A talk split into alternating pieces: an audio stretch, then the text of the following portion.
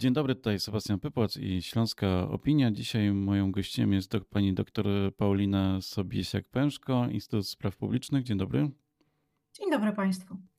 Spotykamy się, bo w ostatnich dniach, może właściwie już tygodniach, e, przez Polskę i Europę przytacza się, e, przytaczają się protesty mm, rolników, na których dużo mówi się o Europejskim Zielonym Ładzie i o wymogach, które mają, no właśnie, jak mówią protestujący, narzuceni i, e, i ograniczenia, które mają się pojawić. No ale jak zawsze prawda leży gdzieś po środku. Chyba. Prawda to? No rzeczywiście Europejski Zielony Ład jest na sztandarach protestów rolników w Polsce, ale nie tylko w Polsce. Także te hasła wybrzmiewają w protestach rolników w różnych krajach. Mm, no i e, podkreśla się w nich, że e, to, co e, wiąże się z Europejskim Zielonym Ładem, czyli rozwiązania zmierzające do ochrony środowiska, do między innymi ograniczenia stosowania pestycydów, ograniczenia stosowania nawozów w rolnictwie, ochrony bioróżnorodności, że to wszystko no, negatywnie wpłynie na sytuację rolnictwa, pogorszy jego konkurencyjność, E, rolnicy mm, obawiają się przede wszystkim, że też zwiększy się mm, e, e, niestabilna, że powiększy się jeszcze ta niepewność i niestabilność rolnictwa. Także te obawy rzeczywiście są, mam wrażenie, że coraz, coraz mocniejsze, tak jak przyglądam się przyglądam się tym protestom od samego początku. Na początku było zdecydowanie więcej się mówiło jednak o Ukrainie. Ten Zielony Ład był gdzieś trochę bardziej z tyłu. Teraz mam wrażenie, że te wątki są niemalże równolegle podejmowane i jako te najważniejsze. No i teraz jak to tak naprawdę, jak to tak naprawdę wygląda? To znaczy, jeżeli spojrzymy na problem Europejskiego Zielonego Ładu z perspektywy rolników, mm, to widzimy przede wszystkim kwestię e, bardzo dużych zaniedbań e, w przygotowaniu tej, e, tej reformy rolnictwa. Przypomnijmy, że Europejski Zielony Ład, strategia od pola do stołu, która jest kluczowa dla wdrażania tych rozwiązań prośrodowiskowych, to jest odpowiednio rok 2018-2020. Teraz mamy rok 2024.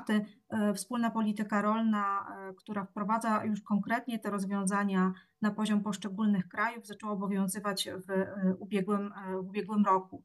No i teraz pozostaje, powstaje pytanie, dlaczego ten kilkuletni okres nie został wykorzystany do przygotowania rolników na te wszystkie zmiany. E, rzeczywiście to jest bardzo duże, bardzo duże zaniedbanie i bardzo duży błąd, zwłaszcza, że e, przy okazji transformacji od samego początku e, podkreśla się ten aspekt i sprawiedliwości tego procesu i jej społecznego wymiaru. Mm, no i wiemy o tym, że jeśli chcemy ten proces sprawiedliwej transformacji przeprowadzić w sposób mm, no, taki odpowiedni, to ona, to ona musi być przygotowana, to znaczy e, zaplanowana, zrealizowana zgodnie z harmonogramem, z uwzględnieniem głosu ludzi, na których ta transformacja e, wpłynie, z uwzględnieniem też potrzeb tych, potrzeb tych osób. Tymczasem wiemy, że, że polscy rolnicy nie za wiele w ogóle wiedzą o Europejskim Zielonym Ładzie i o tych rozwiązaniach. One się jakoś pojawiają na zasadzie takich haseł, E, przeciwko którym się protestuje, bo ogólnie protestuje się przeciwko zmianom. Natomiast e, no moim zdaniem, e, przynajmniej w części, wśród części rolników, znaczy nie ma takiego, nie ma takiego pogłębionego zrozumienia, o co tak naprawdę w tym wszystkim chodzi. Rolnicy na pewno świetnie się orientują w tym, E, jak, z jakimi to może się wiązać e, dopłatami. Natomiast chodzi mi o inne spojrzenie na te rozwiązania, o to, jakie one mogą im przynieść poza materialne korzyści. Mhm, dlatego, tak, że, jako, jako dlatego, że Instytut mhm. Spraw Publicznych właśnie, e, to jest trochę okazja do naszej rozmowy, przygotowaliście takie zestawienie mm, mitów wokół Europejskiego Zielonego Ładu i, i, i polskiej wsi, że tak, taką, taką, taki, taką paralelę zrobię. E, I, I tutaj jest kilka punktów. Mnie chyba tak naj, najbardziej zainteresował, jak je przeglądałem, punkt, który mówi o tym ograniczeniu pestycydów, tak? który z jednej strony już rolnicy polscy deklarowali wcześniej z, w 2020 roku możliwość zmniejszenia używania pestycydów, no z drugiej strony też e, efekt taki w postaci konsumenta końcowego, który mm, no też e, coraz częściej sięga po, e, po warzywa i owoce które są bez, bez które są bardziej bio, bardziej ekologiczne i bardziej e, i często też e, droższe, kupowane na przykład bezpośrednio od rolnika, ale też e, często sprzedawane jako produkt ekskluzywny, a więc droższy, więc tak naprawdę w całej tej opowieści rolnicy są w sytuacji, w której ich produkt finalny też może stać się produktem E, no, lepszej jakości i sprzedawanym za wyższą cenę. Tak już patrząc no, z perspektywy portfela. E, zdecydowanie, e, zdecydowanie tak. No i właśnie to, o czym Pan powiedział, to nas ukierunkowuje bardziej na tą drugą perspektywę, o której chciałam powiedzieć, czyli na tą perspektywę konsumencką. Dlatego, że wszystko, decyzje dotyczące wdrożenia tych rozwiązań albo zaniechanie tych rozwiązań będzie miało konkretne skutki środowiskowe i skutki dla jakości żywności, którą wszyscy jemy. Mm. To jest taka perspektywa, której w ogóle w tej, w tej debacie o protestach e, nie ma. A to stawia jednak w zupełnie innym świetle e, to, czy, e, czy jak wiemy, komisja już wycofała się z, tego, z tej propozycji ograniczenia stosowania pestycydów w rolnictwie do 2030 roku. No bo to, to już, e, kiedy myślimy o tym z perspektywy konsumenta, to już nie jest tylko sprawa rolników jako producentów żywności. To jest nasza wspólna e, sprawa. E, badania konsumentów pokazują, że dla Polek i Polaków jakość żywności jest coraz ważniejsza. W badaniu, które przeprowadziliśmy w Instytucie w ubiegłym roku 60% e, Polek i Polaków zadeklarowało, że byłoby gotowych płacić więcej e, za żywność, która byłaby wytworzona w sposób przyjazny dla środowiska i klimatu. Mm, to się wiąże z różnymi rzeczami, to znaczy między innymi z tym, że z jednej strony no, jednak rośnie ta e, społeczna świadomość znaczenia tego, w jaki sposób ta żywność jest produkowana dla jej jakości. Też rośnie świadomość związana z ogólnie z e, zanieczyszczeniem środowiska, jego, jego degradacją. E, I to, e, no i to sprawia, że no my, my, trochę inaczej zaczynamy to postrzegać. I mm, kiedy pytaliśmy rolników w ogóle o, o sprawę bezpieczeństwa, jakości żywności, to też jest ciekawe, że oni mówią, że teraz naszym problemem no nie, jest, nie jest bezpieczeństwo rozumiane, żywnościowe rozumiane jako ilość mm, żywności, tylko naszym problemem, na który powinniśmy teraz postawić, jest jej jakość, właśnie o której Pan, pan wspomniał. A jakość tej żywności no wprost wynika z tego, w jaki sposób ta żywność będzie wyprodukowana i w jakim stanie będą ekosystemy, w jakim stanie będzie gleba, czy zanieczyszczona będzie woda. Mm, to jakość tej żywności zależy też od stanu powietrza, bo to wszystko jakby wszystko się na, finalnie przekłada na ten produkt który my e, spożywamy. I wiemy, że. Mhm. mhm. I finalnie e, zakładam, że wzrasta też konkurencyjność towarów właśnie polskich rolników, którzy będą dbać o te wszystkie rzeczy w porównaniu na przykład do tej żywności sprowadzonej z Ukrainy, która no, dopóki Ukraina nie wstąpi do Unii Europejskiej, nie będzie spełniała, e, nie będzie musiała spełniać tych norm. No właśnie. My, my, mówiąc o tych protestach rolników, e, chcemy zwrócić uwagę na to, że my możemy zbudować e, jako Polska swoją przewagę konkurencyjną na żywności wysokiej jakości. Mamy taką strukturę agrarną, że mamy dużo małych i średnich gospodarstw. Też te różne zmiany takie związane z intensyfikacją rolnictwa zostały wprowadzone u nas później. Więc tak naprawdę to nas, e, e, i związane z tym też zanieczyszczenie tak, e, środowiska i ekosystemów jest, jest mniejsze niż w niektórych krajach. I to, I to daje nam taką właśnie taki potencjał do tego, żeby, żeby iść w tym kierunku. chociażby żeby rozwijać ten obszar rolnictwa ekologicznego, który jest w, tym momencie, to te wskaźniki, jeżeli chodzi o ten typ rolnictwa, są w Polsce jednymi z najniższych w Europie. E, także, także myślę, że kiedy właśnie w taki sposób spojrzymy e, na te procesy, że nie jesteśmy w stanie konkurować z niektórymi krajami e, ze względu na skalę produkcji czy, na, czy ceną, ale właśnie możemy postawić na tę jakość, która no też będzie pozytywnie przekładała się na to, co my wszyscy będziemy, będziemy jedli, no i będzie się pozytywnie przekładała na nasze bezpieczeństwo żywnościowe, rozumiane właśnie jako ta żywność zdrowa, wartościowa, E, i bezpieczna dla nas. Mhm. E, tak jak na początku zaznaczyła Pani, no to ta sprawa e, teraz urasta do rangi mm, wielkiego sporu, ale też chyba zdajemy sobie sprawę, że to zapewne jest spowodowane zbliżającymi się wyborami do Parlamentu Europejskiego. Też mm, pewnie swoje dokłada konflikt, który dzieje się za naszą wschodnią granicą.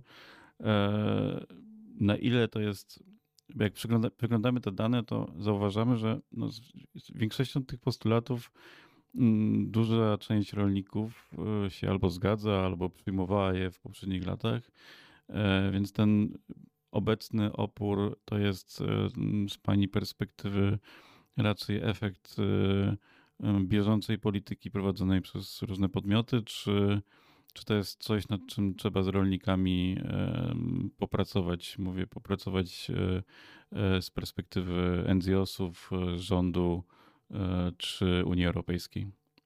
No, ja to widzę tak jako taki problem złożony. To znaczy, z jednej strony musimy mieć świadomość tego, że te ostatnie lata, ta wielość kryzysów, których doświadczamy, ogólnie zwiększyła niepokój społeczny, E, niepewność, pojawiły się związane z tym e, nasze lęki. Najpierw e, w związku z pandemią, z kryzysem energetycznym, z wybuchem wojny i tego, jak to wpływa na naszą przyszłość, na, na perspektywę naszego, naszego bezpieczeństwa. I to na pewno są ważne emocje, też dla tej grupy rolników, dlatego że na fali tych kryzysów rolnictwo w ostatnich latach rzeczywiście doświadczało bardzo dużej niestabilności. E, e, dużych trudności. Rolnicy e, zupełnie nie wiedzą, czego mają się spodziewać w danym roku. Myślę sobie tutaj nie tylko o tym, jaka cena zostanie im zaproponowana za, za te produkty, które mają, ale też o tym właściwie, jakich plonów mogą się spodziewać, bo coraz mocniej doświadcza nas też kryzys klimatyczny.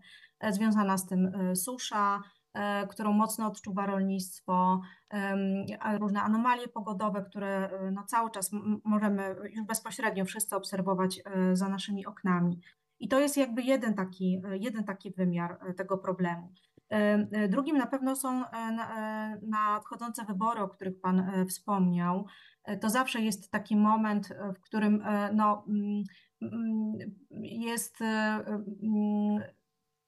dochodzi do e, rozszerzania się dezinformacji, różnych takich narracji, no, które mają służyć osiągnięciu określonych politycznych e, celów. W kontekście wojny e, za naszą wschodnią granicą, no to też tutaj na pewno nakłada się problem dezinformacji rosyjskiej, a przy okazji jeszcze no musimy mieć świadomość tego, że Europejski Zielony Ład, który jest ukierunkowany na wsparcie raczej dla mniejszych gospodarstw, E, na te właśnie kwestie e, powiązania dopłat z e, ochroną środowiska, no, zmienia też sytuację takich dużych graczy, którzy korzystali na intensyfikacji rolnictwa, na tym, jak, na, na, jego koncentracji, czyli na tych wszystkich procesach, które miały miejsce w ostatnich dekadach. I ja myślę, że no, oni są na pewno taką aktywną grupą protestujących, E, no dlatego, że, dlatego, że no mają świadomość, że, mm, że te zmiany będą także e, ich dotyczyły, być może negatywnie wpłyną na, e, na, ich, na ich sytuację ekonomiczną. Z trzeciej strony jest właśnie ta kwestia tej, tego braku komunikacji, doradztwa, szczególnie słabość doradztwa publicznego, mm, które, które no w Polsce już od wielu lat pozostaje, pozostaje w kryzysie. Więc rzeczywiście to jest taki trudny moment, bo mamy problemy z różnych poziomów, z których e, stworzył nam się taki po prostu istny kocioł. E, e, I to, co teraz na pewno no, warto byłoby zrobić, czy co trzeba zrobić w ogóle, to rzeczywiście ten głos rolników usłyszeć. Mhm. Dla mnie to jest jakby jedna z kluczowych rzeczy, tak, że oczywiście miejmy, musimy być ostrożni i też zastanawiać się nad tym, jakby kto może, kto właściwie organizuje te protesty i kto bierze w nich udział, ale to, że rolnicy mają swoje problemy, takie głębokie problemy strukturalne, znaczy co do tego nie ma wątpliwości. I my do tej pory rozwiązywaliśmy to wszystko poprzez takie gaszenie pożarów. Był jakiś problem, to dawaliśmy dopłaty. Jak problem z suszą, jak problem z jakimiś chorobami zwierząt, to też e, towarzyszyły temu e, środki finansowe. Ale my bardziej właśnie gasimy te pożary niż, e, niż rozwiązujemy, czy rozwiązywaliśmy te problemy rolnictwa. Więc, więc to się powinno zmienić. My musimy rzeczywiście tak w sposób taki w długiej perspektywie spojrzeć na to, jaką my chcemy, jakie my chcemy mieć w Polsce rolnictwo, do czego w ogóle my chcemy zmierzać i też jaką rolę w tym procesie zmian mogą odegrać konsumenci. To jest bardzo ważne. To znaczy, my potrzebujemy teraz takiej solidarności pomiędzy miastem i wsią. Pomiędzy konsumentami i rolnikami. Nie rzecz w tym, żeby teraz y, y, rosły konflikty i antagonizmy pomiędzy tymi różnymi środowiskami, tylko rzecz w tym, żeby się obie strony dobrze zrozumiały. E, dobrze zrozumiały i żeby była ta przestrzeń do rozmowy o tym, w jaki sposób te problemy można teraz rozwiązać. A jednym z takich, e, z takich kierunków no są na pewno krótkie łańcuchy dostaw. Tak? Czyli, mhm. E, czyli skracamy tą drogę od konsumenta do producenta, czy od producenta do konsumenta, poprzez rozwijanie takiej przestrzeni i form, w których rolnicy mogliby samodzielnie sprzedawać różne produkty, E, czy to w formie takiej e, zupełnie bezpośredniej, e, poprzez bazary, targowiska, czy poprzez kooperatywy spożywcze. To jest, dlaczego to jest takie ważne? Dlatego, że szczególnie ci mali, średni rolnicy, których jest w Polsce najwięcej, oni mają słabą pozycję w całym tym łańcuchu wartości. Ich zysk jest często przechwytywany przez przetwórstwo, przez handel, więc ta, to, to skracanie łańcuchów dostaw bezpośrednio przekłada się też na E, takie korzyści e, ekonomiczne i zwiększa dochodowość, e, co też chroni te, te różne gospodarstwa przed no, całkowitym zaprzestaniem produkcji, po prostu rezygnacji z niej. Więc, więc to ma naprawdę kolosalne znaczenie. No i myślę, że też taki walor edukacyjny takich, takiego kierunku działań jest bardzo ważny. My po prostu musimy lepiej rozumieć rolników, lepiej rozumieć to, z czym oni się zmagają, E, bardziej doceniać e, też te działania prośrodowiskowe i ich wpływ na jakość żywności, e, jeżeli one są w gospodarstwie podejmowane. Także jest tutaj bardzo wiele takich, takich obszarów, które pozytywnych zmian, które, które te krótkie łańcuchy dostaw mogą wnieść. Pani Paulina Sobierz-jak-Pęczko była naszą gościnią. Dziękuję bardzo. Dziękuję bardzo. To był podcast zrealizowany przez Stian Media.